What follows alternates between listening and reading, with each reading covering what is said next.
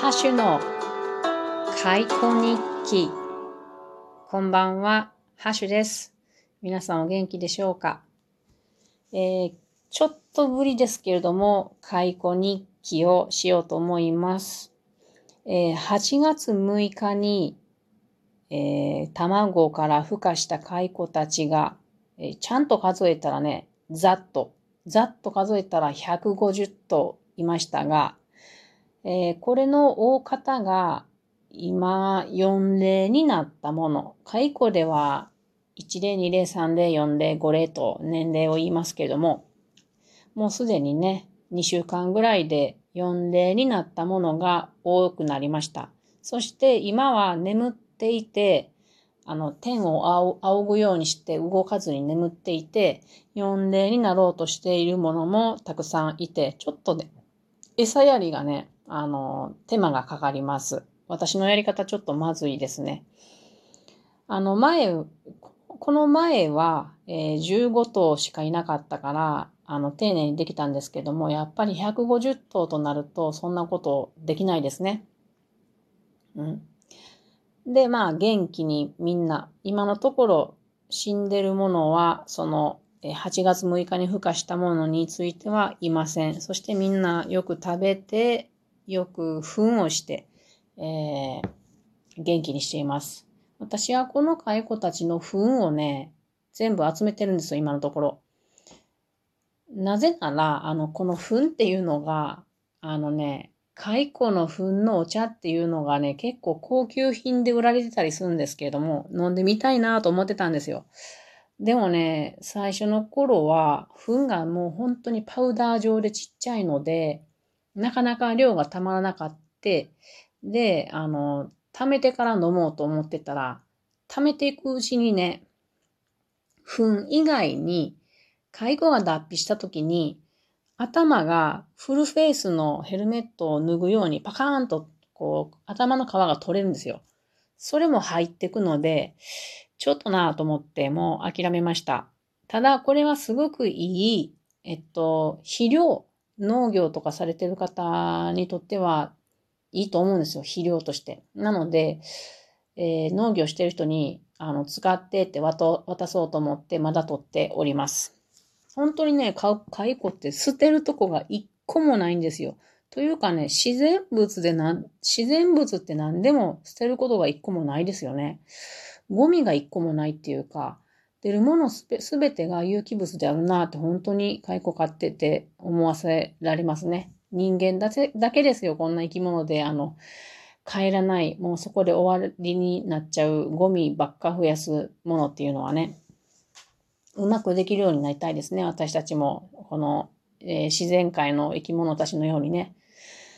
で話がそれそれましたが、それが今の150頭の蚕の様子です。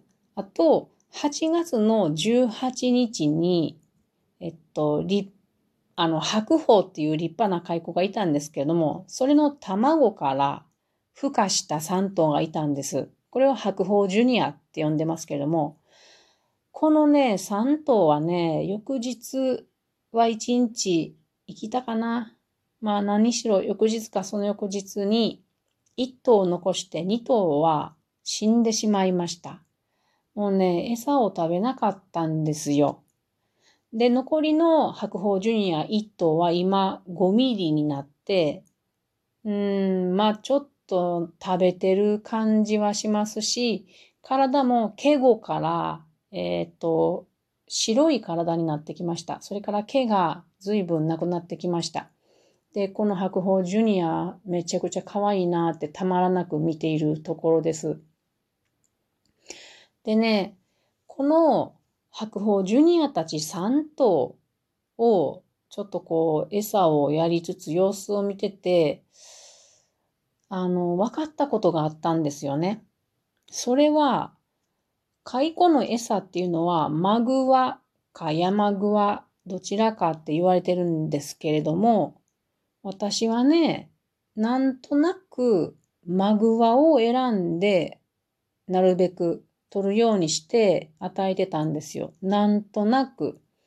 なんでそのなんとなくっていう感があったかというと、日本には山グワが自生しているのに、わざわざ中国からマグワっていう木を持ってきて、それを栽培して、それをみんなあげてたっていうのがすごく不思議で。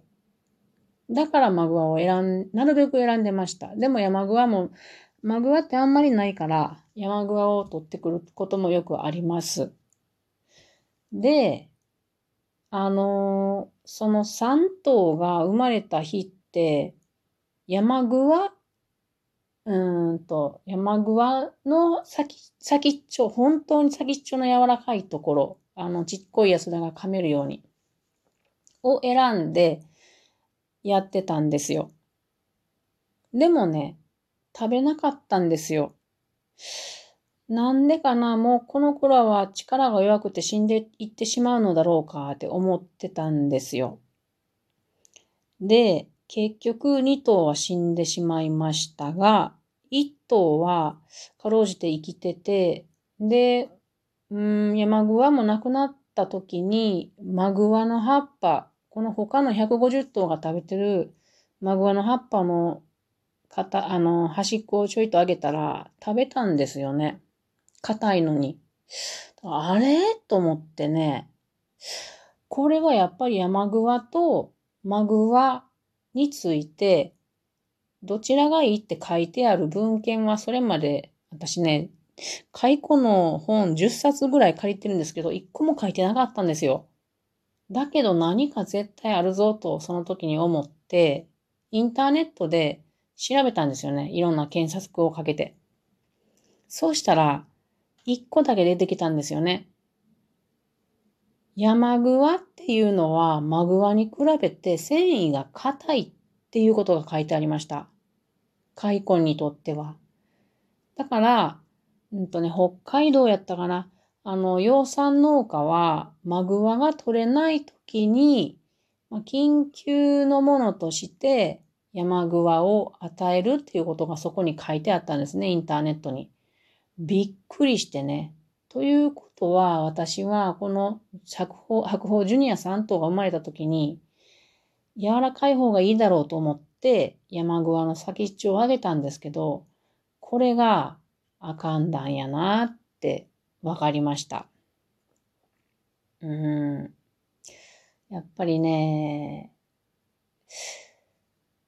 気になることは調べといた方がいいですね。うーん、ちょっとごめんねって思います。はい。でもこんなことって図鑑に書いといてくれたらいいのにね。そうしたらみんなも、あの、子供たちも飼いたいって思った時に、周りにあんまりマグワはないから、山グワあげることになると思うんですよ。それ書いてあったらいいのにね、図鑑に全部に。はい、そんなことをちょっと一つ学びました。えー、さて、私は明日、友達の家に行って、その友達は山の中で、えっ、ー、と、自然的な暮らしをしている友達なんですけども、そこへ蚕を持っていきます。それで、友達は、あの、鶏を何羽、何羽か、まあ、あの土、土の上で飼っております。それで、私は、この飼っている150頭の蚕たち、まあ、10頭を残、10頭ぐらい残して、他のものはその鳥たちに食べてもらおうと思っています。うん。とても複雑な気持ちです。皆さんはどう思われるでしょうか？蚕のこの体力のエネルギーというものを鶏のエネルギーにうーんと、変換してもらおうと思っています。そしてそれから生まれた卵を友達の家族に食べてもらって友達が元気に、えー、みんなが過ごすっていうことが一番いいように思っています。でもとても複雑な気持ちですね。うん。なので明日開口を連れて行きます。白鵬ジュニア1頭と、あと10頭ぐらいは、うん、続けて観察をしていこうと思います。明日はどんな気持ちになるのかちょっと想像がつきませんが、えー、皆さんにも聞いてもらってたので、えー、お知らせしておこうと思います。さて今日も、えっ、と、解雇の様子、それからあと白鵬ジュニアのクローズアップの様子を動画に上げております。よかったらご覧いただければと思います。概要欄に、えー、案内をつけておきますね。はい。では最後に今日もお便りをいただいたので、そのご紹介をいたします。三平さんからいただきました。ライブ聞かせていただきました。弾き語り、声とギターがよくあって上手でした。また聞かせてください。ということで、美味しい棒もいただきました。いやー、めっちゃありがとうございます。このオープンアームズっていうのを歌った時に、えっ、ー、と、それを聞いて、アーカイブで聞いてくださったようです。いや、下手やけれども、めっちゃ嬉しいです。ありがとうございました。ということで、えー、それでは皆さん、明日は日曜日、良い一日をお過ごしください。またね